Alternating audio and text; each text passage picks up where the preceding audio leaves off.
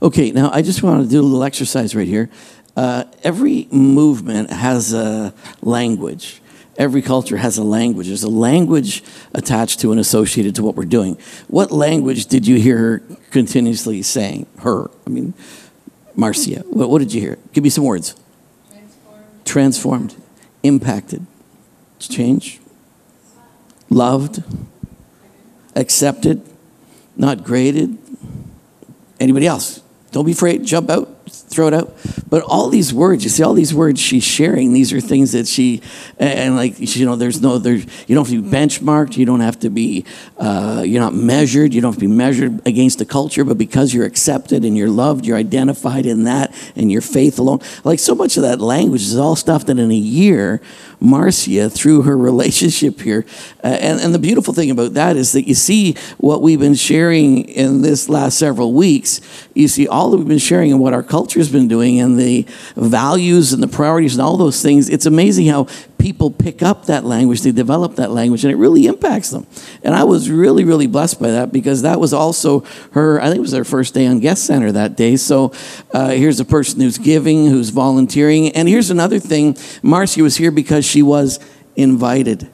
So every aspect of her experience, uh, every one of the verbs, every one of the values, our, our mission statement, transforming lives to impact their world. It impacted my parenting. It impacted our family. It impacted our world. Just all that stuff all over the place. So I, as a pastor, was going, man, you can't get a better commercial for who we are and that it's being not just communicated, it's being incarnated in lives and families. So I don't know about you, but I was just like, and that was so spontaneous. She didn't even know about that. She just came up that day, boom, and did that because it was so already internalized. She didn't have to take time to study it or think about what I'm going to say. It was a spontaneous expression of her own heart of things that had been formed and developed in her through her engagement. So I don't know about you, but I think you should all just say, pretty awesome what we're doing here yeah, honestly, it was it was really good. So. So I thought that was real good. So, so we're all the way down to we got our family business thing here. So we had DNA beliefs, two weeks on values. Now we're on members. We're going to highlight the benefits and opportunities that come with being a part of the family of God and participating in the family business at Impact Church. So that's what we're talking about tonight, all right? So I want to tell you that, that membership for us, it's not here in your notes, but membership for us is it's it's function. It's not it's not uh, you know you you kind of get a little badge and uh, you check a few boxes and you get a card and then you're forever a member. Membership for us is is functional. Say functional. It's functional, it's intentional. So you're a member because you function as a member. If you stop functioning, you're not a member. So membership really depends on you when you're in that functional place. I don't know about you, but I didn't have to tell my arm, come on, we got to go to work today. My arm went with me because we're moving together, we're functioning together. And I mean, like what Zach said, we, we believe that God has intentionally placed us here together, and therefore we need to dwell with understanding. We need to dwell with purpose, and we need to know who we are and what God's done and why He's put us together as a group of people. So, membership for me is three basic things in membership. Three basic things. Number one, you come. You come, you attend. I mean, you don't have to attend, you get to attend, you know? Uh, you don't have to come to this church, but you get to because you recognize the claim of God in your life and what He's placed you in. So you come. Number two, you get involved. You get involved. You, you find a place to minister. I'm glad that uh, we have a pretty big group of people that, that share in ministry around here and, and do the work of the ministry here. And if you're not serving in some aspect of ministry, we really want you to be plugged into some type of small group. So we want you plugged in there. We want you serving, engaged. We want you connected. So we want you attending. We want you connected and functioning in some aspect of ministry. And then number three, We want you to give. We want you to develop a pattern where you know you realize that that you own uh, the revelation here. You own and you share the responsibility here, and you steward it not only with your life but also with your finances. So your talent, your time, and your treasure. Your talent, your time, and your treasure. Your talent, your time, and your treasure. You're sowing that fully into you know the purpose here, and you're in full agreement. So you attend, you get plugged in, and you commit to develop a pattern of giving. And if you're doing that, you don't have to say, hey, am I a member? Well, are you? So uh, you would know that because that's what we consider membership. And uh, we've got a few colors in our attendance sheet. We've got black and red and blue and all kinds of things. So uh, when you're members, you're on the black list. All right, so it's good. So that's what members are about basically, all right? Now let's look at your notes. We're going to fly through it. It's the middle of the summer, it's the dog days of summer. So we're going to fly through it, but it's going to be fun, all right? C.H. Spurgeon, Charles Spurgeon, fabulous preacher, he said, Communion is strength. Solitude is weakness. Alone, the fine old beech yields to the blast and lies prone in the meadow. In the forest, supporting each other, the trees laugh at the hurricane. The sheep of Jesus flock together. The social element is the genius of Christianity. The social element is the genius of Christianity. What is really the big deal? What's the genius? What, what's, what's the remarkable thing about our faith and who we are? It's the social, it's the community, it's the belonging, it's the connection that is the genius of Christianity. So we want to attach, we want to connect, we want to be functioning sons and daughters in the family of God here at Impact Church. Kris Vallotton, he said, the level of sacrifice that an environment requires will determine the size of the people that will follow. Vision gives pain a purpose purpose. So, anyways, there you go. How many feeling the pain? How many felt the pain of getting out here tonight? You're just getting out of work. You're going, oh my goodness, look at the time is flying. I need a nap. But, uh, you know, purpose can, can get you going because I know this is important. This is a value that I have, so you get on with it. You know, the level of sacrifice that an environment requires we require, the level of sacrifice we require determines the size of the people that follow. That's a pretty strong quote. Rick Joyner, Rick Joyner uh, wrote a book about the Welsh revival. It's called The World Aflame. You can get that book. We did uh, small groups with that book, several people. But here's something he said that really stood out to me. He said, however, it was their strength in being so open to the Holy Spirit that the enemy used to push them too far. It was their strength in being so open to the Holy Spirit that the enemy used to push them too far, so that they actually prohibited the organization that was needed to help preserve the great advances that were made. Because of this, just a couple of years after revival, the evidence was scarce that there'd even been a revival. The whole nation quickly drifted back into its former depravity.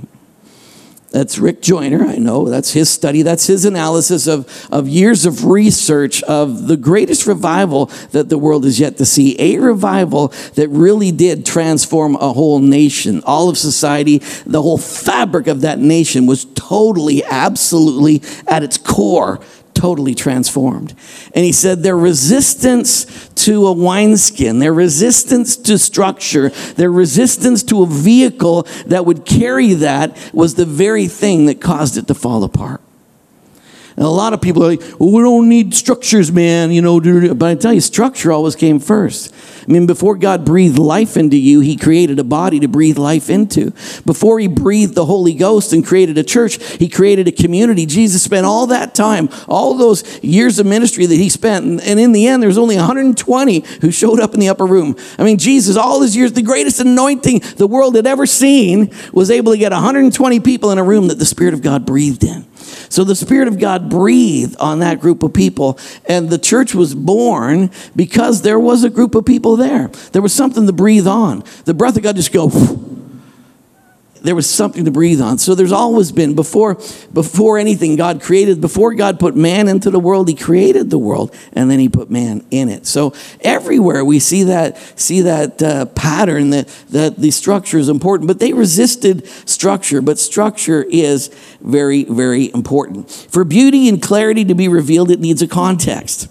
So you can get a diamond, you can pick out a beautiful stone, but then once you've got that stone, if you just got it in a little box, you go, oh, look at that stone, isn't that great? What's nice is when you can put it in a setting and you can set it in something that makes that stone, makes its brilliance, you make it really manifest and you make it sparkle. Well, God's goodness, God's life, I mean, who God is, His greatness, His love, He wanted to take us to be, and literally in, in Isaiah it says that we are a royal diadem. We are, we are a jewel that He holds out and says, look at how beautiful, how wonderful, and he holds us out as a demonstration of his greatness and of his glory. So there's got to be some setting and there's got to be something that God can use to demonstrate that. So the family of God, the church, the body of Christ, the family of God is the context, it is the setting, it is the place where the nature and kingdom of God are best displayed. Thank you, sister. Praise the Lord. All right, so Matthew 6 9, hour, say hour. Our Father which art in heaven is not my Father, it's our Father. Why? Because it's a community, it's family. It's our Father which art in heaven. Hallowed be your name. Ephesians 3:14. For this reason I bow my knees to the Father of our Lord Jesus Christ, from whom the whole family on heaven and earth is named. He's bowing to the Father. The revelation of the great mystery of the body of Christ would come into revelation. The body of Christ, Ephesians 3:10. This is the vehicle that will show to principalities and powers powers in high places, the manifold wisdom of God. God's going to show his wisdom, every aspect of it, every single intrinsic part of it, he's going to show off through the body of Christ. It's us, it's the family. So he's a father to the fatherless, the defender of the widows, the God. He's in his holy habitation. God sets the solitary in families. He brings out those who are bound. He brings them into prosperity, but the rebellious dwell in a dry land. Romans 8, 15 and 16, you did not receive a spirit of bondage again to fear, but you received the spirit of adoption by whom we cry, Abba, Father. The Spirit Himself bears witness with our spirit that we are indeed the children of God. 1 Peter 1 3. All praise to God the Father of our Lord Jesus Christ. In and by His great mercy, we have been born again because God raised Jesus Christ from the dead. Now we live with great expectation. Talked about a guy named Christopher Knight. He was the North Pond, North Pond hermit. He lived about 27 years without any human contact in the woods in Maine. He parked his car, walked into the woods 27 years. And when they, he was arrested for breaking into a house looking for some food. And uh, when they talked to him, they said, You know, what happened out there? He said, You know, I became very introspective. And without, uh, without others, I found no need to define myself. Without others, I found no need to define myself. Without community and without being in community, you will find that you don't know who you are. You are unable to even express your own personal destiny or what it's all about. He said, I became irrelevant. So by going off on a little trip as a hermit to find himself, he didn't indeed he didn't find himself. In fact, he actually lost himself and it got worse and worse. Vance Havner said snowflakes are frail, but if you get enough of them together, they can stop traffic. So we know that's coming soon. Can I get an amen? All right. So let's look at the benefits. You ready for benefits? What are the benefits? What are the benefits? What are the members' benefits? What are the benefits of being a part of this house? We talked about what our verbs are, what our values are, but what are some of the just a practical, simple, easy, straight up? What are the benefits of being in community? Real simple stuff. You ready? Number one, there's safety. There's safety.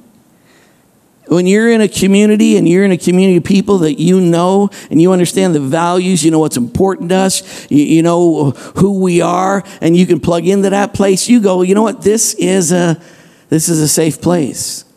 And it's important to be in a safe place. I love, like, I love what Marcy was saying that she, she felt safe to trust her kids with us. She felt safe to, you know, get engaged. She felt safe to engage in things. She comes to small groups and starts to share her life and interact and say, pray for this, pray for me. Starts to suddenly, with a whole group of people who she didn't even know before, suddenly she's sitting in living rooms and sitting in meetings and she's opening up the, the most intimate details of her life and saying, help me. And she's being prayed for and she's making friends friends, she's developing relationships, and she's feeling like I can risk being absolutely transparent because I know I'm in a safe place.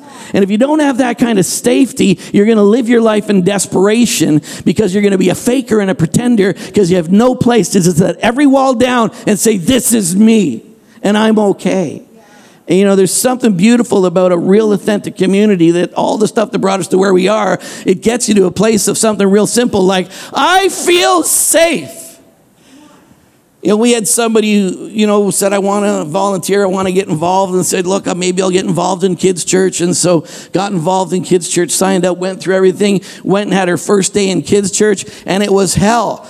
And she just, uh, oh my God, that brought me no joy. Uh, the whole thing, I was anxious the whole time. I was like, oh, oh, just, and then after I was like, well, I can't quit because I committed to it. I don't know what I'm going to do. And, and, I, and I'm not looking forward to my next time to be with all those kids. Oh no. And then all of a sudden she comes to Kelly and says, Kelly, I don't think I like doing that. And Kelly said, great, then you're going to stop doing it. That's okay. That's totally okay. Wow. So I'm free to say I can't stand that. Yes, I can't stand that, Kelly. I can't do it. And then she plugged into media, plugged into a whole different aspect, and she loves that. But you know, when you're in a safe place, you don't have to pretend in an area of service where you're going, I hate this. Oh, I hate this. You can actually be wide open. You can say, ah, I tried that, hated it. Moving on. Thanks for everything. Kelly goes, Yeah, great. Please get out of here because we want people to love it. And that's where you got to discover your gifts. But sometimes, you know what? You don't know your giftings if you don't try something and get involved and give it a go. Say, give it a go give it a go. So we want safety. So Philippians 1 3 to 11 said, I thank my God every remembrance of you always. And I haven't got the whole passage there, but this is Paul talking about Philippians church. Said, I thank God. Every time I think about you, I just go, thank God for you. And I do it always in my prayers, making requests for you with all joy for your fellowship in the gospel from the first day until now. So feeling safe is vital to authentic community. If you don't feel safe, you'll always be guarded and fake Adam and Eve were naked and they were unashamed. I'm not saying we got to be naked, but I'm saying kind of socially, you know, or else we'd all be sleeping with the lights on. Oh my God. But but it's being free. It's just being yourself. It's being unencumbered. You're not playing games. You're not performing a role. How many been to church and you've seen it's just a whole lot of people? Perform, God bless your brother. Praise Jesus. How you doing? And you're just like, I'm exhausted by the time it's done. So you can just be yourself here, and that's okay. Amen. Paul had some very healthy relationships that helped him do everything God called him to do. Every believer needs healthy relationships if they're gonna be everything that God calls them to be. And I love this because these are, you know, just four things out of that passage that we're looking at about safety. There's safety because there's plenty of affirmation. He said, I thank my God upon every remembrance of you. You know, when you're in a culture, it feels safe when you're in a culture where people are thankful for you. Whenever they think about you, it's joy. Whenever they think about you, it's a culture where there's that constant affirmation. There's that constant, there's plenty of it. There's an overflowing affirmation of who you are. And when you start to get that, it's hard to enjoy those you are constantly critical of. But Paul said, I'm mindful of you, I'm prayerful of you, and I'm hopeful of you. He didn't say, I'm critical of you, I'm always analyzing you, I'm always wondering about you. No, he said, I am mindful, I'm prayerful, and I'm hopeful. And he, uh, what's Paul saying about us now? He's saying he's nuts about us. He's saying he affirms us. He's saying he's mindful of us. Every time he thinks about us, he's joyful. I mean, man, Paul's just nuts about us. And when you have that kind of culture of where you're celebrated, you're loved on, and you're blessed, I mean, that's a place where you're going to be safe to process life and you're going to be safe to move on in what God's called you to do. Can I get a hallelujah? All right. So another thing, there's plenty of confidence. So listen, he said, being confident. Paul said, I'm confident of this very thing that he who began a good work in you, he's going to continue it. He's going to bring it to a flourishing conclusion. So misplaced confidence can ruin your relationships. If you're you know, if you have confidence that, you know, and, and you have expectations and you've got a script for people to do certain things for you to feel happy, that's misplaced confidence. So my confidence in you is in the fact that I believe God started something in you. In, in staff meeting today, we were reading something about a ministry that really affected you know, North America in a big way, but it went sideways. It got messed up. And we were like, what's the learning from all of that? And in the end, we prayed for it. And in the end, you know, I just felt in my heart that although this thing's gone sideways, I'm confident that God began something in that ministry. I'm confident that somewhere in that person's heart, God started something. And even if they got sideways and misguided and creepy religious with the whole thing, I believe there's something in them. And I'm confident that God Himself loves him and He's going to bring that thing back into a flourishing state and He's going to restore that ministry ministry. And, and that was just spon- spontaneous because that's something we're baptized in is that we are confident not in you or confident in our agenda for you, but we're confident that God started something special in you. And because He started something special in you, I am really confident in you. I'm confident about you. And I'm confident that God put something special in you. And I want to celebrate it. I want to serve it. I want to bless it. And you can be safe in a place where you're affirmed. And you can be safe in a place where the people are confident not in their agenda for you, but they're confident in the God who's called you, has something big for you. I want to serve it. I want to bless it. Wow. Hey, that was, that was actually, that was good. Yeah. Okay. But I love this that he says, because I have you in my heart. Oh, I love that, don't you? I have you in my heart. And you know, you know you're in a safe place when, when people don't have you, you know, on their attendance list. Uh, they don't have you as, you know, some person that I can now use and place to forward and advance my ministry. But the people are in your heart. And I love the Apostle Paul. He says, I have you in my heart. Isn't that beautiful? Like here's the Apostle Paul writing to the Philippian church, and he's choosing these words to speak to them. I affirm you, I am confident in you. And he says, You know what? I have you in my heart. And we want to be a church where there's lots of heart space. We want to be a church where our hearts are, are pressed even open because I want to make more room in my heart for people. So it takes effort to get people in your heart, it takes effort to keep people in your heart. You have to fit people in, and sometimes you just got to make more room. Okay, that was that was okay too. So there's affirmation, there's confidence, there's plenty of heart space, and then I love this. He says, "How greatly I long for you with the affection of Jesus Christ." And, you know, I I just want. I'm I'm amazed that God is an affectionate God. God's not some stoic God who sits on a throne and says, "Smarten up down there." He really is affectionate. He's an affectionate God. And there's plenty of affection where you got plenty of affirmation, plenty of confidence, plenty of heart space, plenty of affection. That's a place where people are going to feel safe. They're going to feel like I can be myself here. I can grow here. I can make mistakes here. I can, I can risk doing something out there and I'm not going to experience rejection or anything because I am absolutely embraced, affirmed, and loved. So only those who have genuine love relationship with Jesus can express genuine affection. You only love to the degree that you've been loved. A lot of people have a hard time loving because they're still so selfish. They're still, they're still trying to get love instead of operating out of the fact that you've been loved. And when you've been loved, you're free to give love because you're not diminished in any way because the love that I've been loved with, oh my goodness, it's massive. And uh, I mean, it's, it's hard to even keep it in. And you've got to let it blow out of your life because you only love to the degree you're loved and you've been loved in a big way. We love Him because He first loved us. You know, the old covenant, the law, even though it's quoted in the Gospels, it was still the law. Love the Lord your God with all your heart, your soul. It was the law. What does Jesus said to him? What does the law say? He said, The law says this. And yet we, we bring that and think it's some new covenant pattern that we got to love God. We don't love God. You see, God loved us, therefore we love him. See, the love that I have for God didn't come from my effort to say, I love you, I love you, I love you. Is it enough? Is it enough yet? Did I love you enough? Are you okay with my love? Did my love satisfy you? No, He loved me first. He, it says He first. What's first mean? First.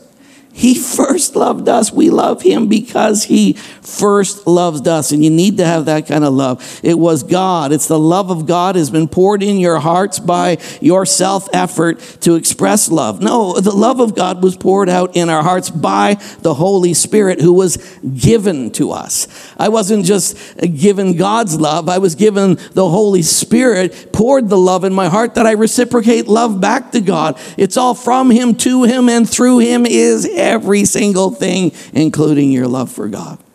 It's not something you perform, it's something that flows out of a beautiful, vibrant, living relationship.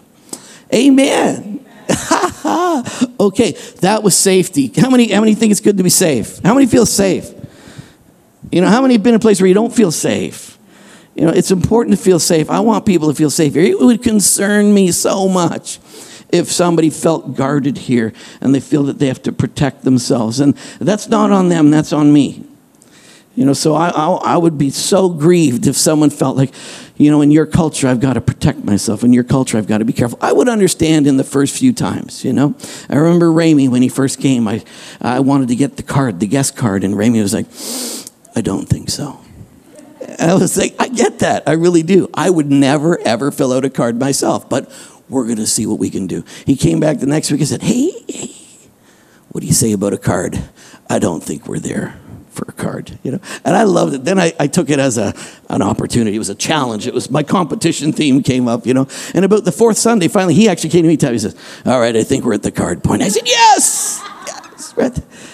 You know, I mean, I tell you, you, you handed me one of those bags. I would leave it at the back, leave it under my chair. I'm not taking it because if I take your bag, I owe you something. You know, there's no way, man. I'm not being hold. So I understand that. So I, I, I said, "This, I get this guy. I totally get it." But I'm going to overcome his reluctance. You know.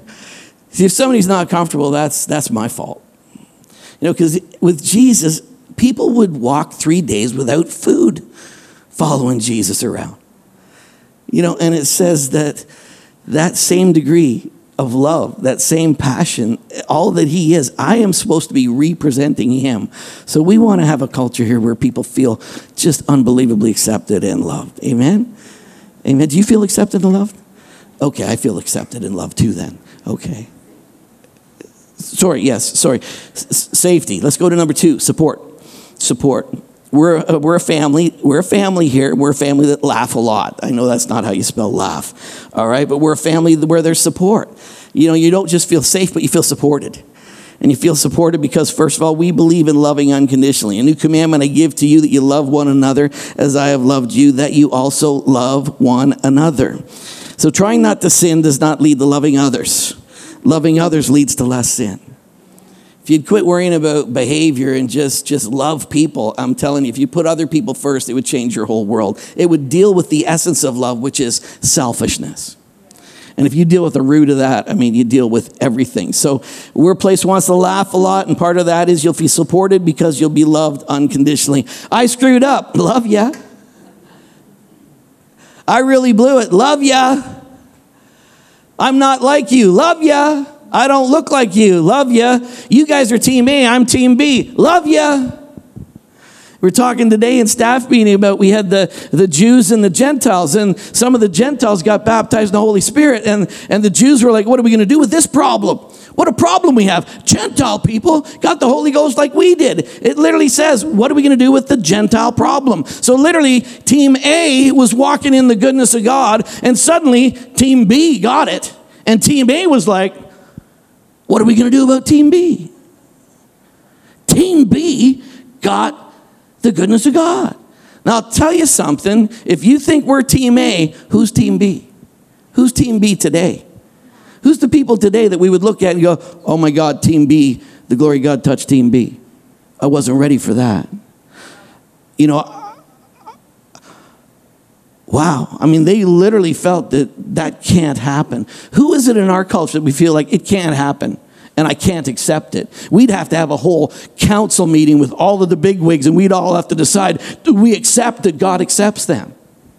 Do we accept that God bypassed us and he decided to just whack them with the Holy Ghost? And now we got to have a meeting and say, do we agree with God? There's a lot of the culture today that church right now says, we're in our holy huddle, we're team A, and team B is a problem. And we, we literally look at the rest of the world as it's a problem.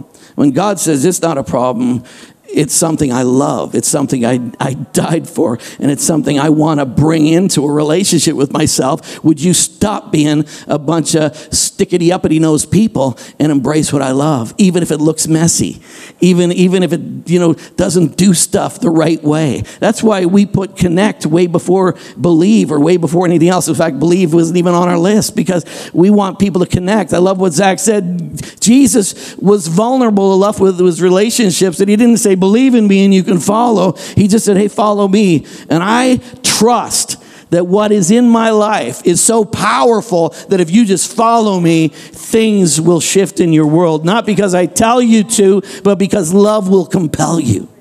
And you know, come, we accept you because we believe eventually you'll change. Well, that's that's a, that's still that's backward. That's a screwed up motive. I'm basically saying that I'm going to tolerate you for a while, but I got an agenda. I'll tolerate you amongst us because I'm expecting that you'll stop being Team B and you'll join Team A. What if they're always going to be Team B, but they love Jesus? Could we handle that?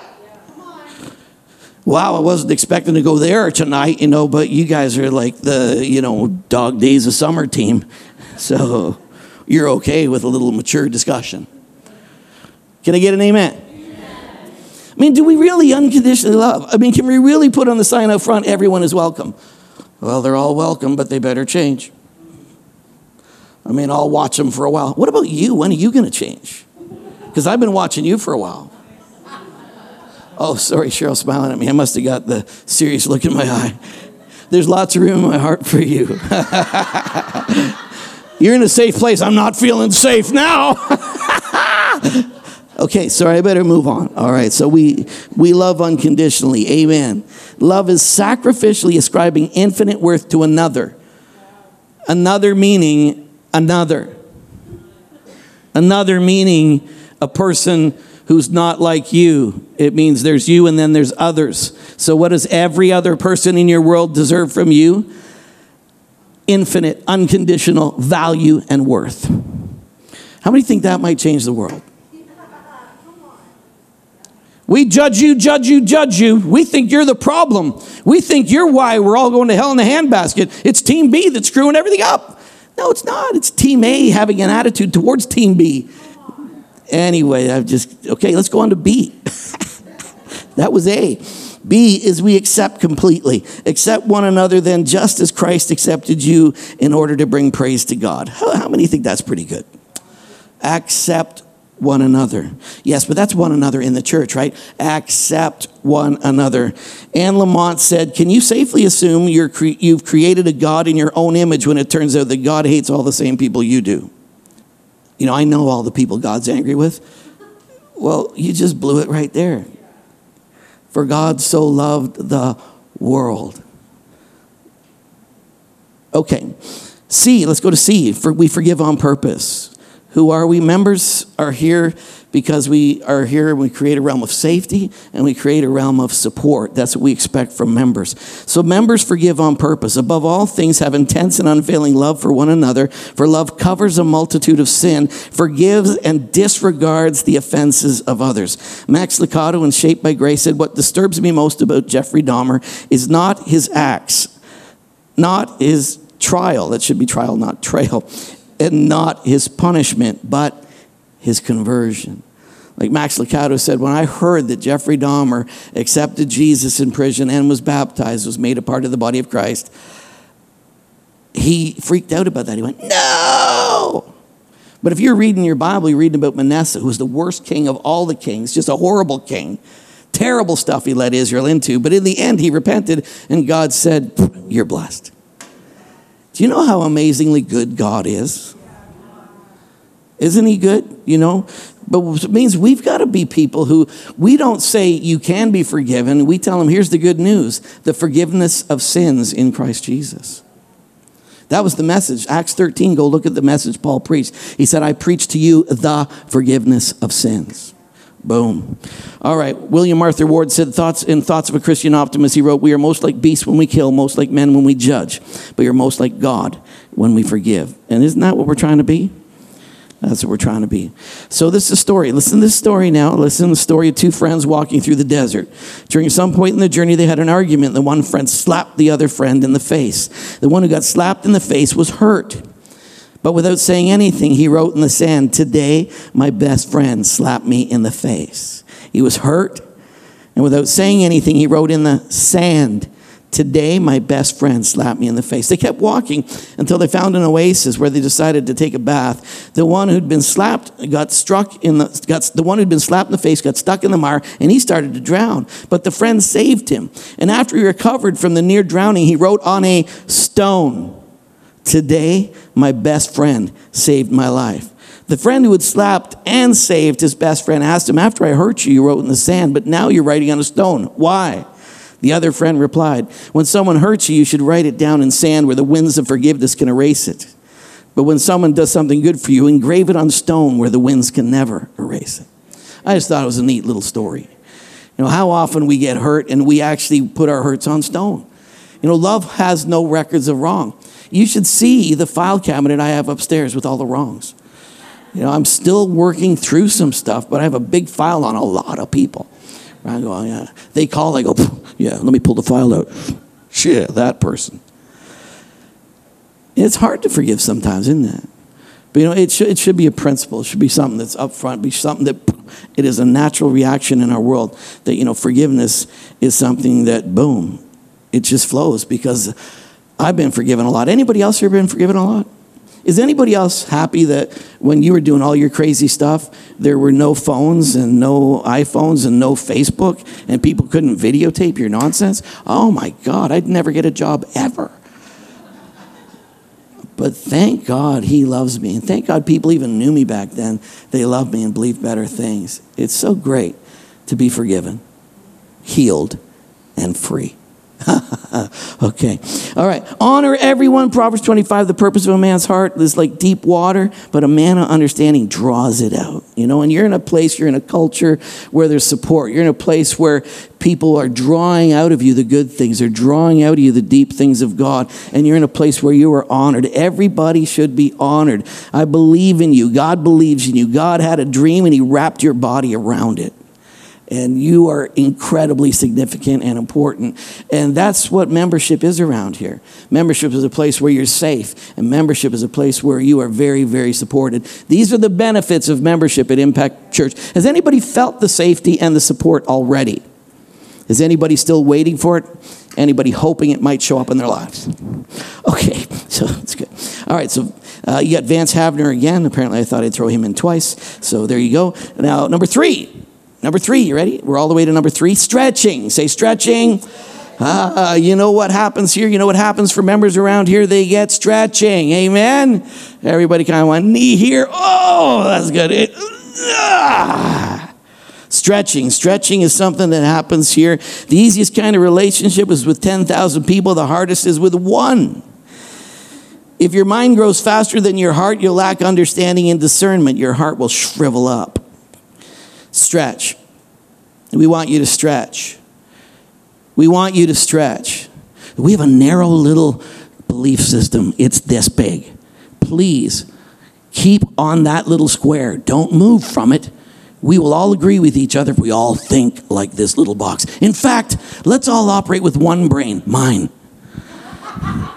Let's all agree with me, think like me, believe like me, walk like me. Let's all have the same view of the last days. Let's all have the same view of the atonement. Let's all have the same view of every doctrine that's not clear in the Bible. Let's all have the absolute same opinion of hell.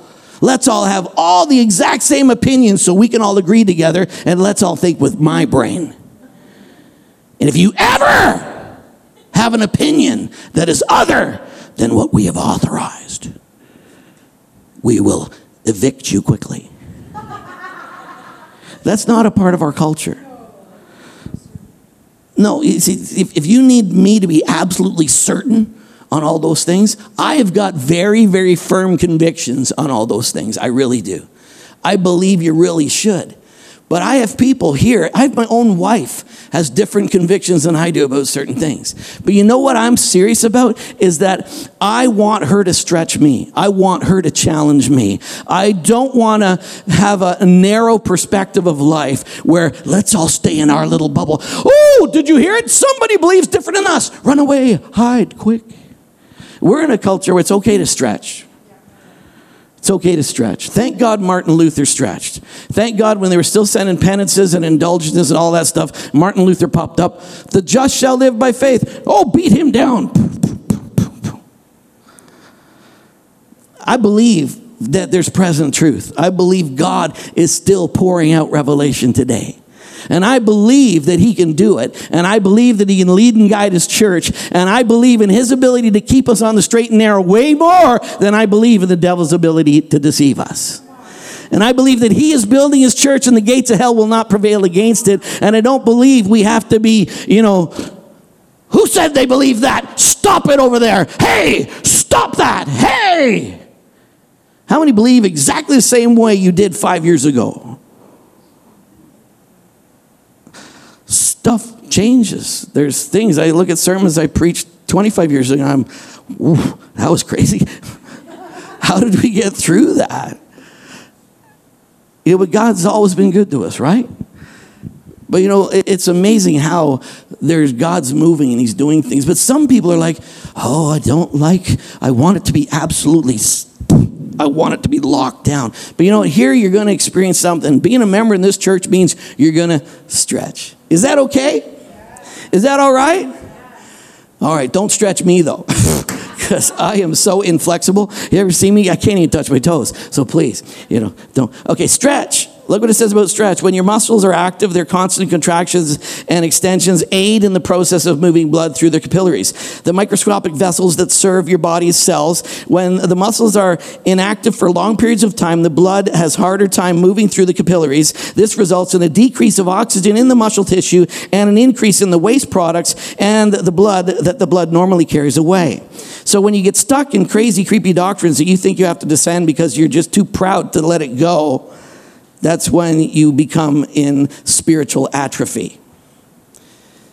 Okay, I don't know who that was for because all, all you people are Wednesday night lovers of God. So during sleep, most of our skeletal muscles are normally switched off, but the brain, by the brain to prevent potentially harmful motion, and blood pressure gradually drops. Upon awakening, our muscles are starved for oxygen. Boom, right away, pow, they need to get rid of this irritating waste. The brain needs a blood pressure increase to prepare the body for activity, especially standing up, and all of those tissues are addressed by a good stretch. All of those issues and tissues, they're dealt with with a good stretch. Can I get an amen? The simultaneous elongation and the contraction of almost uh, every muscle flushes out waste, brings in oxygen, boosts the blood pressure. Notice what happens to your heartbeat next time you have a good morning stretch. The rate temporarily increases. It does that to force the beat up and all that to handle the changes in the blood supply. Upon awakening, our muscles are oxygen starved and are loaded with irritating waste. Boom.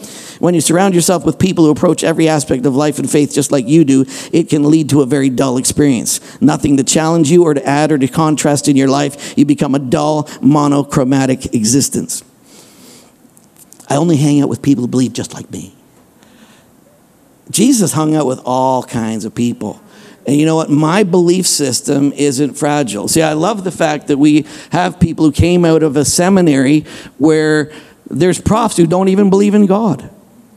But you know what? My belief system isn't affected by what another person thinks. Like, I'm not fragile. My relationship with the way, the truth, the life is so powerful that in whatever setting I'm in, I'm secure and I'm okay. But sometimes it's okay to stretch. And stretching is a part of our culture. Opportunities to be stretched in a typical impact group.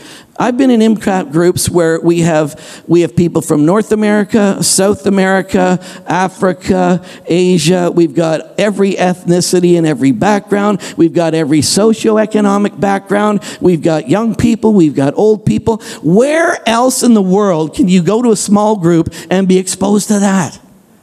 I mean, how dull is it to only hang out with the same subculture all the time? But when you get into small groups and you come to a church, in a church, you become family with all kinds of people that are not like you.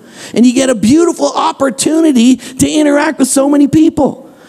That's why I had somebody say to me one day, there's, not a, there's no scent of racism in this church. I went, thank you, Jesus because that's horrible. It would be a horrible thing in the body of Christ to smell racism. I mean, that's a demonic, nasty, ugly thing. But I love the fact when you come to church, you're going to rub elbows with people from every aspect of life. And in, in that situation, you're all equal. You're all brothers and sisters. You're all loved and accepted. Nobody's better than another person. You're all there to experience the love and grace of God together. Where can you get that? You can only get that in the body of Christ. You know, because in culture, you go to a restaurant, you know, well, I don't go to those restaurants. Well, I do because I'm special. You do. We dress like this and we eat over here. But you come to church, you know, all that stuff is out because we come to the cross, every single one of us, and every single one of us are under his beautiful, loving care and eye. And that's a beautiful thing that everybody is somebody in the body of Christ. And you can sit in a circle with 10. Well, we've got the rich and famous group on Wednesday nights. Hallelujah. They're meeting over here. You know, we've got the barely making it group over here. And I hate that. You know, we got the we got the struggling addicts on that side. We got the, the prosperity people over here. We got the, the business people taking the planet for God people, and those people who don't know their right hand from their left, you're over there. I want to put them all in one group. And I want them all to be stretched by each other. I want you to feel what each and every one of those people are going through. I want you to live in their shoes. I want you to feel their life. Where do you get to do that? You get to do that at Impact Church. And you do it on purpose and you do it intentionally. You know, Marcy had never went to a parenting class. Not parenting, parenting class. We didn't have a parenting small group. Marcia, come to the parenting small group. But what did she learn? Her parenting was transformed and impacted.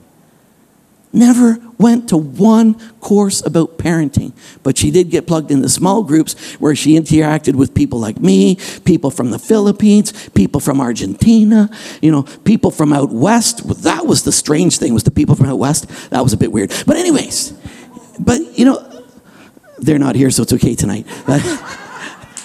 they'd probably they they are watching live stream, but they'd love that I'm talking about them if they knew it. But but I love that because I get to encounter people, and my life, my life is way bigger, way broader, and, and my capacity to love is way bigger because I've been stretched by people that are not like me. Can I get a hallelujah? Can I get a hallelujah? I'm on number three. Sorry, honey. Okay.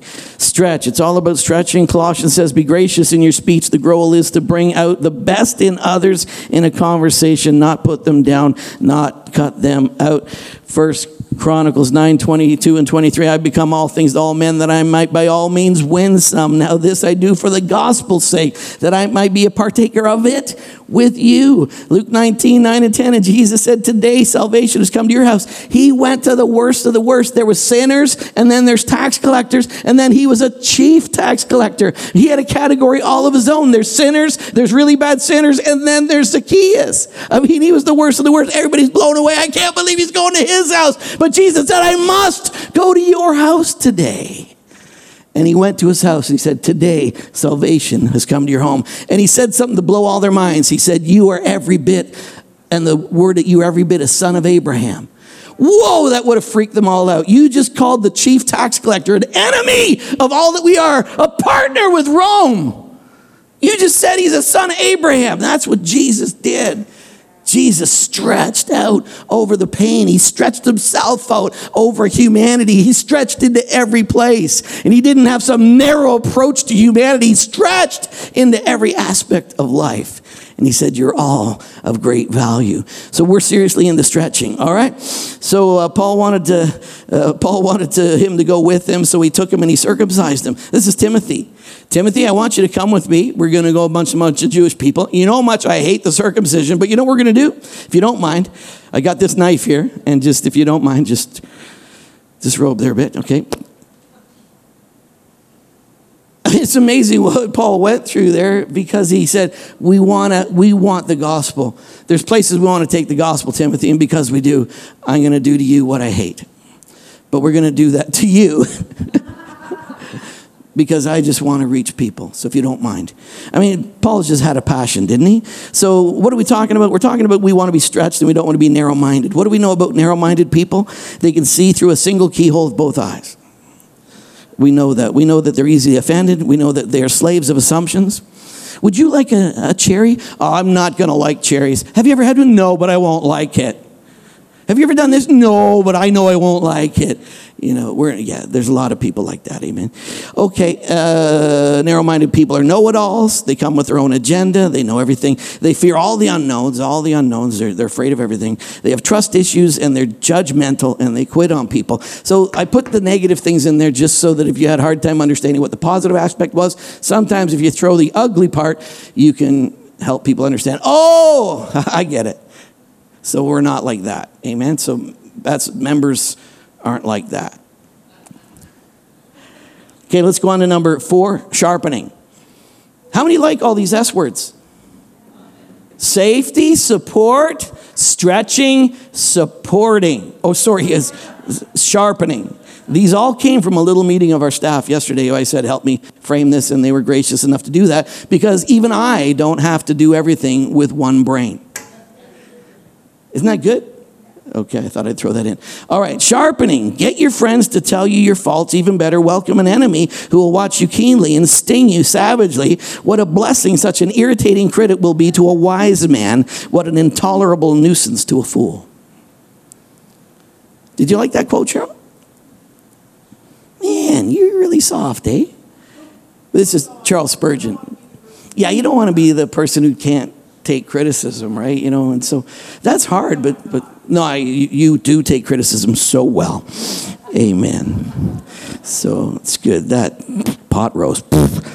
Actually, the pot roast. I would never touch your cooking, honest to God, because it's always so good. I'm a, I'm a manifestation of its greatness. Okay. Okay, Cleddie Keith, he said, a knife cuts because it has a narrow focus. You need to be sharpened. Proverbs 27 5 says, open rebuke is better than love carefully concealed.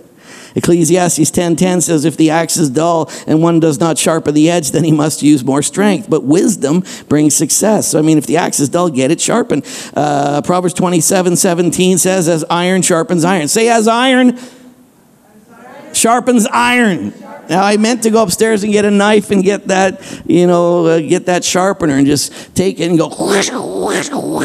You know, it says as iron sharpens iron. Like if I stood here and had that knife going against that, you'd hear knife. You'd hear the You'd hear the smack of the metal against the metal. You'd hear it grinding. As we're going through the sharpening process, there's actual and, and these people knew that when the, the writer of the proverb saying, as iron sharpens iron, they're seeing an anvil, they're seeing fire, they're seeing a hammer. And he's saying, as iron sharpens iron, they're seeing sword against sword, they're seeing sword against a stone, they're seeing things being sharpened. How? As iron sharpens iron. You don't get that because we don't do that every day. But you know, it's iron, it's something, bang, it's an impact. There's, there's something hard being sharpened by something else hard. I went to church and I got impacted by another heavy piece of iron. I went to church and I felt like I was on an anvil, an immovable thing that was shaping my life. As iron sharpens iron. That's what it says. It says, as iron sharpens iron, so a man sharpens the countenance of his friend. If you had a friend sharpen your countenance recently, no, I move on because you know I just don't like that. It's because you're unwilling to do the one before that, which is stretch. You know, how many don't mind being stretched? I like stretching. I'm sorry to say, I'm your pastor, and there's some things I'm not certain about, and I'm glad that I got people in my life who can help me. I'm not an island unto myself. I, I know what I know. And the rest, I have staff meetings say, What are we doing? Iron sharpens iron. The word sharpen is the word chadad. It means to be sharp, to be alert, to be keen, to be fierce, to be swift. You know, if we want those things, then we need that interaction in our lives. And in here, members are going to get sharpened. Thank you. Appreciate that. All right. Metal on metal, sword on sword, on a wheel, on a hammer, in a fire, on an anvil. Countenance. The word countenance is the word panim. Panim. The word panim means face, the face of it, the face before and behind, the face toward, the face in front of, the face forward. And it's used in three different ways. It's used your countenance. So what's going to get sharpened? What what gets sharpened? What what my countenance will get sharpened by other people. What gets sharpened? How you look gets sharpened. How you look at things gets sharpened. How you look at things ahead of you gets sharpened. When you're in a community and you're a member, there's benefits. And one of the benefits is you're going to experience iron on on iron affecting your countenance. Why are you so sad? Why does your face look like you've been sucking lemons all day? Well, don't talk to me like that. I am talking to you like that. Because, I mean, the joy of the Lord is your strength. There's clearly something out of order. What do you need? How can I help you? Because where you are, I can't bear you staying. So the way you look right now, I want to help you shift that because clearly something's out of line. Because the face, the eyes, is the window to your soul, and you got some soul issues that, if you don't mind, I'm going to be intentionally intrusive and say, let's deal with that. You feel safe. See, if you feel safe, you're okay with that. And if you feel supported, you're okay with that. And if you like stretching, you're okay with that. But if you're narrow minded, you'll pull back and you'll withdraw because you're afraid, because you're not sure who you are. But it's good to be in those kind of relationships. It'll also touch how do you look at things? Why do you see that that way? Why do you always come to that conclusion? Why, when you get poked like that, does always come out? what are you doing? Why, why do you behave like that? What's going on? What's going on with that? And then your future. Why are you so pessimistic? Why are you so hopeless? Why, why, every time you think about your future, is it such a wah, wah, wah? How are you doing? Am I picking, did I just cause a bit of iron to happen somewhere? I went to church, the pastor annoyed me. Good! Did I shout? That's why we have Zach preach every once in a while now, so that you don't get annoyed every week. Isn't he good though? it's just awesome. It's such a blessing. Good stuff. All right, so it's good. Amen. They are intentionally intrusive. They celebrate each other without reservation. It should be our natural impulse to celebrate people. You got a new house? Well, that sucks. Why'd they get a new house? Who do they think they are? That's not what you do. You come over with a pie and say, Hey, I wanted to see. I wanted to celebrate with you. We just moved into a new house. 765 Wellington Street are like cherry pies. Come sit on our front porch, have a coffee, and let's eat that pie. We celebrate, we do things. Criticism is cowardly self praise. When you got to criticize somebody, or, or, people come to you in their criticism and they, they, yeah, that's awesome. And they go, yeah, not really. Criticism is cowardly self praise. That's those people who are insecure and selfish. Speak the truth in love. You have a piece of lettuce on your tooth. Kelly, piece of lettuce on your tooth. You ever do that with somebody? You just kind of, they're talking, to you just kind of go, and then they're talking, all of a sudden they're like, and you just mess with them, yeah. And they're, don't do that. Okay, all right. So Paul cared so much for the community that they were building that it was authentic. There was no room for any form of bigotry or racism. He loved Peter enough to confront him in public, and his sin was public, so he confronted him publicly. He had a public face to face encounter with Peter to guard the quality of the community that they worked so hard to preserve. Remember in Galatians where, you know, Peter's hanging out with all the Gentile folk and all that, and then the guys from Jerusalem came, and Peter's like, oh, over here, eat with these. Hello, guys. Oh, shalom. You know, the Lord bless uh, no pork on this table. Oh, hey. And suddenly he became a little perfect Jew. And Paul just got up and said, Hey, everybody, Peter is an absolute hypocrite. Peter, what are you doing? He loved Peter enough to say, Don't do that, Peter. That's not our culture. It's not who we are. And he intentionally did that. Uh, integrity, who we are, is a really big deal. A young man was raised in a Jewish home. He had a he had a, his dad was zealous in attending worship and religious instruction. When the family was forced to move to another city in Germany, there was no synagogue in the city. All the pillars of the community attended the Lutheran church, so the dad announced one day that the family was simply going to become Lutherans. When uh, the Stun family asked why, the dad said it would be good for my business. So the young man became confused and bewildered, and he was disappointed because, and he became a, a deeply, a, a, deep bitterness that would plague him the rest of his life. He left home to study in England, and the young man wrote a book in which he conceived the whole new worldview. In that book, he called religion the opiate of the masses, and he reduced the influence of religion to purely economic terms. The young man's name was Karl Marx. The system developed by this bitter young man has condemned countless thousands, and the influence of the hypocrisy of his father is being felt around the world. Tell me that integrity doesn't matter. So it's important. Somebody should have got up in his business and said, What are you doing?